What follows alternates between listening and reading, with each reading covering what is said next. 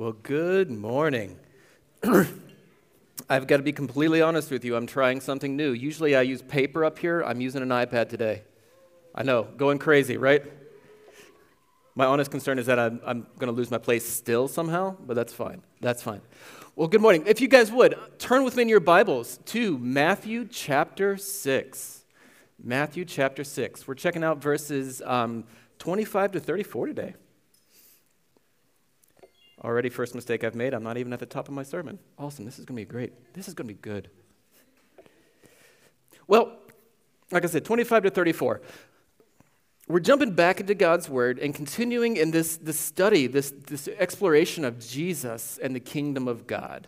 And so we're, we're sort of finishing out um, a look at Jesus' teachings before we move on to, to Jesus' works. And so this, this is the last week we'll look at uh, one of his real like core teachings. Um, but before we do that, if you have spent any time with kids um, of any young age, I'm sure that you've experienced this thing that I'm going to call the what if phenomenon. And here, here's what I mean that's where a child will, will be talking about some random situation that starts with what if. In our house, it looks like this. Um, what if daddy keeps growing so tall that his head hits the ceiling? And of course, I, I say to myself, I say to her, I say, that'll never happen, trust me. That'll never happen. But Of course, what, is, what was the response I get? Yeah, but what if it did? And of course, you're just rolling your eyes, going, no, no, this is not. How do I, how do I end this conversation? Well, sometimes they, they become more realistic. Um, kind of like the other day, I think it was last fall. We're driving past one of the fields going down 19, and Linnea says to me in the car, she says, What if our car just drove into the field? And I'm like, Oh, goodness. While I consider myself a competent driver, that might be a little more realistic, right? And so it's a little more realistic than me like growing four extra feet and hitting the ceiling. Well, the other day in the car, Megan and I, um, the three of us were driving back home from Indy or something like that, and a similar conversation began to happen, but it was different. This conversation was, What if you die? Which Megan and I are both in the car, so we kind of piece together that she's, she's trying to understand what happens if both of us die. And it was one of those different what ifs. This was a what if that began to consume her. I, I was sitting in the back seat next to her in her car seat, and, and she grabs my arm and squeezed really tight. And just over and over again, it was, I don't want you to go, which gets me going just thinking about it. But there are two things that she's worrying about. Number one, losing us. Sorry. But the second thing is this not knowing what's going to happen to her we've got to be honest, it's a real situation, right? This could really happen. And while it's not extremely likely to happen, it's something that she was fixated on. It was something that she was worried about. But just telling her, don't worry, is not going to fix it. So, what we did is any good, loving parent did is we sat her down, we kind of help her understand, and in a way that, that she understands, that we've got plans for this situation. And that as her parents who love her immensely, the weight of caring for her was not on her shoulders, but ours.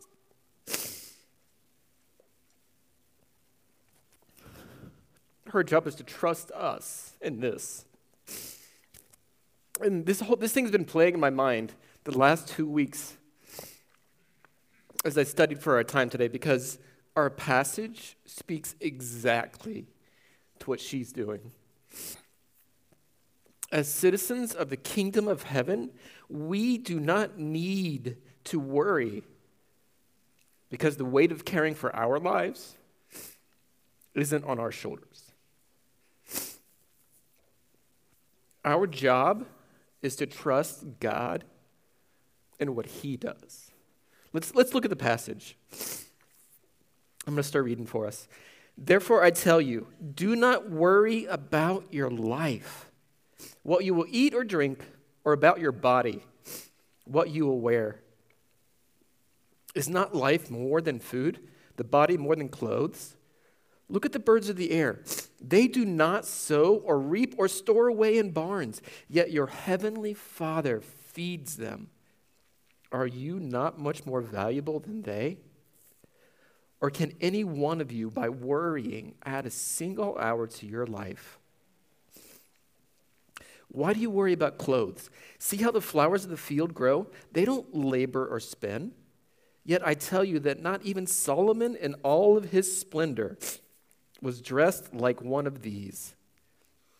If that's how God clothes the grass of the field, which is here one day and tomorrow is thrown in the fire, will he not much more clothe you, you of little faith? So do not worry, saying, What shall we eat, or what shall we drink, or what should we wear? For the pagans run after these things, and your heavenly Father knows that you need them. But seek first his kingdom and his righteousness, and all of these things will be given to you as well. Therefore, do not worry about tomorrow, for tomorrow will worry about itself. Each day has enough trouble of its own. Let's pray. God, you are faithful to us. God, and your word shows us that. Our experiences confirm that. Lord, as, as we look at your word, work in our hearts, cause us to surrender and submit ourselves to you more and more, I pray. Amen. So, two things as I'm trying to recover right now, so forgive me. Two things that we need to understand. First, I have to be on, oh, thank you. Here we go. Oh, so that's really funny because in Megan and I's wedding, this exact same thing happened. So, so let I'll start over. The last couple weeks, as I've studied this passage and prepared to pre- preach this morning, I have, honest to goodness, ironically, been utterly worried. And I'm not worried about, you know, standing up here, not worried about actually saying words. My, my concern has been is I have wanted to address by name every worry each and every one of you and I have using this passage. I want to be specific, and I was struggling over thinking, what if someone has this? How can I address it? What if, how can I speak to this? What if I miss something and leave someone with questions? Maybe you guys saw this before I could. So if you did, great. You saw a lot quicker than I did. But what I was doing is I was just seething and sitting in my concern, my worry, my worry that I wasn't going to be able to do this well enough. Finally, I realized, and this, I, I kid you not, this is like last night probably after Linnea is going to bed, I'm running this through my brain going, You gotta be kidding me. I realize I'm trying to put the burden of changing your hearts and mine on myself. But that's the Word of God's job. And so I need to trust God and what He's going to say. And so, what we're doing today is we're looking at this, this passage because Jesus gives us a few examples, but not the whole spectrum of worry. Not because it doesn't exist, but because the answer is the same trust your master. Let's look at this. Well, second of all, let me do this. Let me, let me sort of lay out for us a working definition for worry so that we're all on the same page. So, this idea of worry that we're going to be talking about is, is where there is a concern for the unknown or, or the future situation that consumes our thoughts and our subsequent actions. Or another way to say it is excessive concern for something that takes over. Does that make sense? Are we okay with that? So that's what we're working on right there. So let's look at verse 25. As we look at verse 25, there is a word that should jump out to you. And if you're in the middle school or the high school, you should be already seeing it. It's the word therefore. And what question do we ask when we see therefore? What's it there for? And that's because there's some context that we need to understand. If we, if we look at the broader context of, of where our passage is, it's in the Sermon on the Mount. And Jesus' whole goal of his Sermon on the Mount is to paint the picture of living in the kingdom of God. And so we've got to understand as we approach it that, that what, what Jesus is teaching us is how to be uh, citizens in that kingdom. And so that's the broad picture. And then, as Christ followers, as Christians, we are citizens of this kingdom through Jesus' work on the cross. And as citizens, we're called to live in such a way that gives evidence that God is our King and our Master. So that's the broad picture of the Sermon on the Mount. Next is this is that the therefore is there because today's passage is actually directly connected with the one right before it. In, in these two sections together, what Jesus is doing is he's painting a picture of how to live as a citizen of the kingdom of heaven and how it works out in our earthly lives. And so, what he's doing is, is in the in previous passage, he's, Jesus is calling us to choose a master God or money. He's saying that you, you cannot be led by both. And so we have to choose. Choose what is going to control our lives.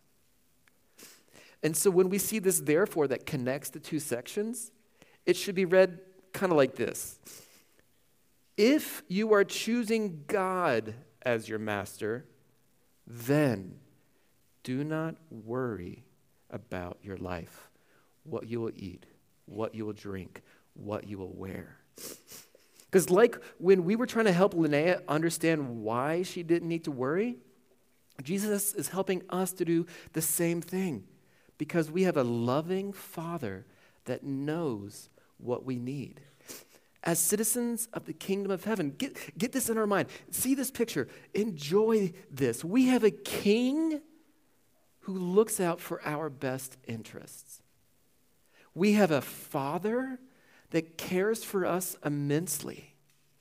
And I, I want to emphasize those two things because I think there's a temptation to think that when think, we hear things that, that sound like, oh, don't worry, we have a temptation to think, well, God doesn't care. And the simple truth is that's, that's not true at all. Jesus doesn't tell us not, don't worry just because he's tired of hearing it. He says, don't worry because I've got it taken care of. You see, that, that's, that's what we so, so often miss. And if we've got this God who takes care of us, then what is it about us that causes us to worry? And I think Jesus tells us point blank. Like, I, I, I, told Megan earlier this week, I was like, I wish Jesus had rearranged these things so they fit better in my sermon, but we'll just let, let him do his thing. because Jesus tells us point blank towards the end of our passage today in verse 30, he tells us this. Look with me. He says, Will he not much more clothe you, you of what? Great faith? Little faith. And so when the storms of worry, whatever that might be, come at us, we forget to put our full trust in God. And I, am I'm, I'm speaking to myself too, 100%. But what Jesus does then is that he gives us these three like assessments to use to know if we trust that God cares for us. And that's, that's what we're going to jump into. So look at, look at me with verse, uh, verses 25 and 26. And then he actually kind of repeats it in 28 through 30. It says this Therefore, I tell you, don't worry about your life, what you will eat or drink, or about your body, what you will wear. It is not, is not life more than food, and the body more than clothing? Look at the birds of the air. They don't sow or reap or store away barns, yet your heavenly Father feeds them. Are you not much more valuable than they? Jesus is calling his listeners to trust God for their very real needs. For the original listeners, food and water were extreme concerns. I mean, these people were often day laborers, and so at the end of each day, they would get paid their money, and they, that's how they would get their food for the day. Well, what would happen when the job finishes or the weather's no go or we can't do it for whatever reason an injury a sickness that kind of thing? Those, those burdens start getting on on them right? I think we can feel that too. I know when i worked at an hourly wage often i was like man i got to make sure i work otherwise i can't provide well that was just me worrying again you know me thinking about it. I've got to do this. I've got to do this. But it's a really real concern. I mean think about it. For you and i food and drink and clothes are pretty well available. But for these people, it was not so. But I don't think that the truth of Jesus that he's speaking here doesn't apply to us because it applies to us just the same. because God is there for our utter core needs. In verses 26 and 28 and 29, you can see Jesus likes to repeat himself. Jesus is describing how God provides for the birds of the air and the plants on the ground and then turns it around. And he uses this, this, this sort of thing to help us understand are you, not more, are you not more valuable than they to God? Verse 30 says it this way If that is how God clothes the grass of the fields, which is here today and gone tomorrow or thrown into the fire, will he not much more clothe you? Jesus does this thing to build his argument, moving from the least to the greatest to emphasize how much more God cares for his people. If, if God took the time to clothe the plants on the ground in beauty, plants that are alive today and used for cooking tomorrow, how much more does he take care of us, his eternal son and daughter? I, I think the Apostle Paul agrees in Romans 8. Paul says it this way He says, He who did not spare his own son, but gave him up for us all, how will he not also with him graciously give us all things? I think we need to follow the logic here, real quick. So, God's word is telling us that God takes care of the insignificant things, and he took care of our greatest need the plants and the forgiveness of our sins through the death and resurrection of Jesus so that we could have the right relationship with him again. He took the least, he took care of the least, he took care of the greatest. So why in the world would we think he wouldn't take care of the in between? This is exactly what Paul and Jesus both are saying is that God takes care of the least and the greatest. And guess what? Everything else in between. This is the God that we serve. This is the God who is our master. If God takes care of those little things and those huge things, of course, He'll take care of everything in between. Rock Prairie, as Christians who have a loving master that we can trust, know that He will provide for us. The second thing that we see is in verse 27. Jesus calls us to, to trust God to sustain our lives. 27 says, Can any one of you, by worrying, add a single hour to your life? He's literally asking, like, like looking at this as, as, as in, the, in the original language, he's asking, can we add time or, or, or distance or years to how we live by worrying? There is a great search for the fountain of youth. I think Pastor Dave and I were talking about it doesn't take us long to look around in our current cultural climate to see that there is an obsession with elongating life. In fact, in 2020, I learned that um, the worldwide health and wellness market brings in about $4 trillion a year. 4 trillion a year. And I'm not, I, I want to make sure it's clear. I'm not speaking out about exercising or taking care of your body. This is not what I'm saying. I think God created us to need exercise. I think God created us to take care of our bodies, and He calls us to do that. What I'm talking about is the obsession over it. The constant worrying about being at our peak physical shape in hopes of looking good and staying off death. Jesus points out in 27 that the ability for us to add time to our lives doesn't exist, it isn't in our control. So we don't need to obsess over it.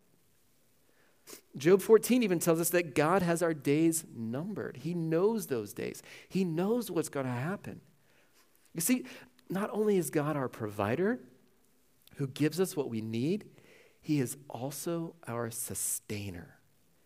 Genesis 1, Psalm 139, and many others speak to the fact that God is our creator and our sustainer. He is the one that breathed the breath of life into us, and He continues to do so. Jesus is making it clear that our worry cannot add a moment to our lives. And in fact, funny enough, research is showing us worrying about our lives is actually shortening it. Just throw that, that's, that's extra. That's extra. So, what am I saying? Go, take walks, run the Rock Prairie 5K, do manual labor, eat well, Take care of your body, but don't obsess over trying to prolong it. because it's God's job as our sustainer to give us life. To give us life. Well, thirdly, excuse me, Jesus calls us to trust God with our future. Look at verse 34. Therefore, don't worry about tomorrow, for tomorrow will worry for itself. Each day has enough trouble of its own. Jesus' words here should challenge us to keep our minds in today, to keep our minds here. Keep your minds on the things that you have right in front of you right now. I, I, I don't know about you, but I know for me, all too often, my mind loves to run off and play out future situations, things that I have no control over. Often those thoughts, for whatever silly reason, come to me between about 11 p.m. and 3 a.m. I wake up thinking about something stupid. Often it's like, how's this conversation going to go tomorrow? Or, or what if I forget to reach out to this person? Or how will tomorrow's plan work out? Will these people be able to do this? Again, what if, what if, what if? It is exhausting. And not just because it's 3 a.m., but because my mind is running, running, running. At these things, these things going through your mind. At one point earlier in life, though, it was actually happening like almost nightly for me. But I praise God for His word. Because in verse 27, this, this verse gave me this peace. Because it allowed me to begin to ask myself, can I do anything about that right now? Can I do anything about whatever's on my mind at this present moment? At 2 a.m.? No. In general, people do not like being texted at 2 a.m. But asking myself, can I change how a difficult conversation is going to go by worrying about it at 2 a.m. the night before? No. Do I know if this event will go well? No, and I can't change it thinking about it. Can I control what my child does when I have to talk to her about bad choices that she's made?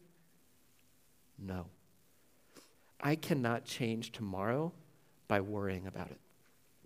I can do my best to be faithful to God in my marriage, in my parenting, and in my work today. And then wake up and do the same thing tomorrow. God knows how tomorrow will pan out. And that's just the truth. We know He loves us.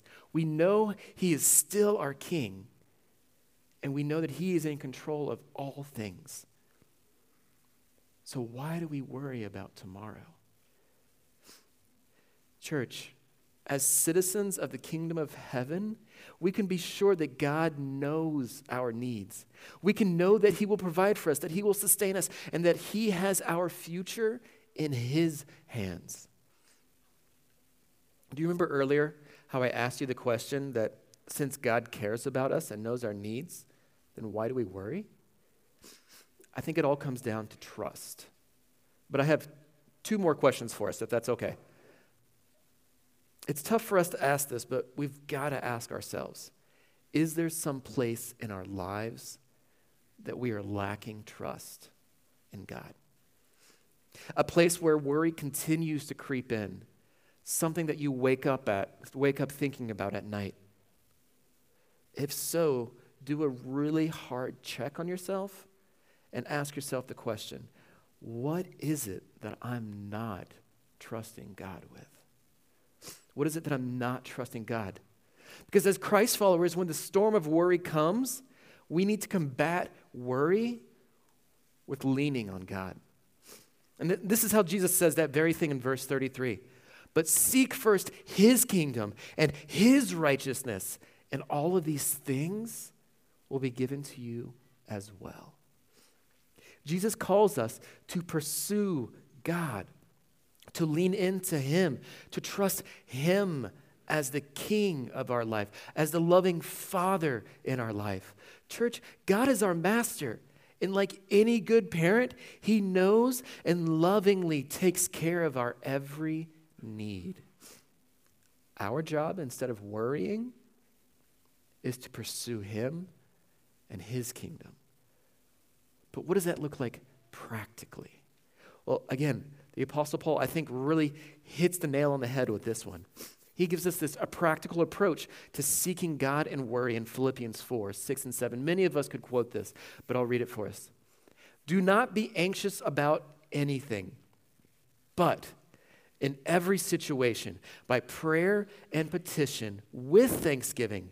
Present your requests to God, and the peace of God, which transcends all understanding, will guard your heart and your mind in Christ Jesus. Just a quick reminder for us Paul writes this from prison. A prison system that provides no food, no clothing, and no hope for restoration. He implores us to be anxious about nothing, but instead what? Seek God. Do you think Paul had practice in doing this, or do you think he was just shooting from the hip? I think he had practice. He was practicing daily what he was preaching. As we seek God through prayer with thanksgiving, his peace, which we don't always understand, will guard our hearts and minds. And so, as, as we close, I want to try to sort of think of, help us think of three ways that we can pursue Him and His kingdom when worry creeps in. Number one is this like Paul says, focus on the Master, pray. Jesus conveys over and over and over again that as citizens of the kingdom of heaven, God is our master. And since God is our master, don't you think we ought to bring him our concerns? I think Paul agrees with Jesus when he instructs us to pray. And so when worry begins to hit, the first thing we should do is fall on our knees and give whatever it is over to God. Focus on him as master. And remember that God is our provider, knowing our needs. He is our sustainer, giving us life. The future is not in our hands. He is the one on the throne. He is the one in charge. He is the one that sees it all in the big picture. The second thing, focus on his promises. the Bible is full of promises that God has given his people, promises that are always for our good, promises that we can hang on to when we are full of joy when we're full of sorrow, when we're full of worry. We would be here for hours talking about each of those individual ones, but I'll just give us two. All right? In the Psalms, it's repeated over and over this promise that the Lord is near. He's near to the brokenhearted, He's near to those who seek Him. God is near when the storm of worry comes. And that's a promise we can hang our hat on. Secondly, was I was doubly assured of God's promises when I began to read Numbers. And, and I know random numbers, right? But Numbers 23 19 says this God is not a man that he should lie. And I don't mean like lie down, I mean like tell things falsely. He's not a son of man that he should change his mind. He has said, and I love this question, and will he not do it? Or has he spoken and will he not fulfill it? Essentially, what he's saying is God is not like us. God doesn't make empty promises. God doesn't come short on his promises. He fulfills them because that's who he is. We can trust God with his promises because he is God. What he says, he does. Number three, and this one was one that I've, I've gotten into the practice of more and more as, as I've grown in my faith, is focus on his faithfulness. The first five books of the Bible are full of God making promises to his people and those promises being fulfilled. In the book of Joshua, right after the first five, God commands Israel to erect a memorial of 12 stones, one for each of the tribes of Israel. And God's purpose was as a reminder to them and a teaching point for the children of God's faithfulness to do what he said he would do.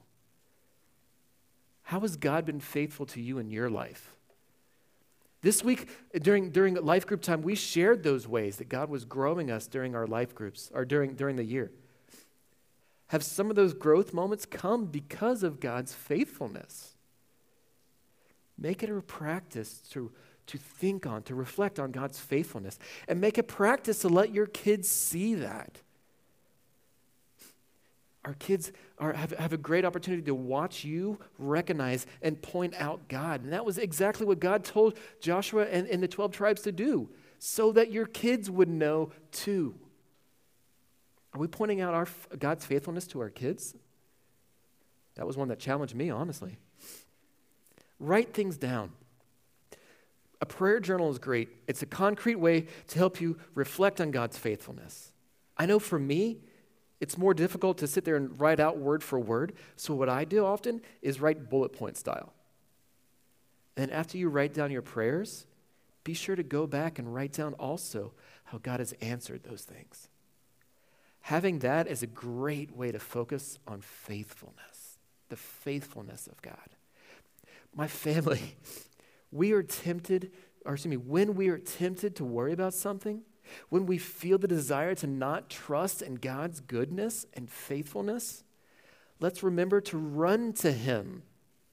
Run into His faithfulness. Run into His goodness and be at peace with His love.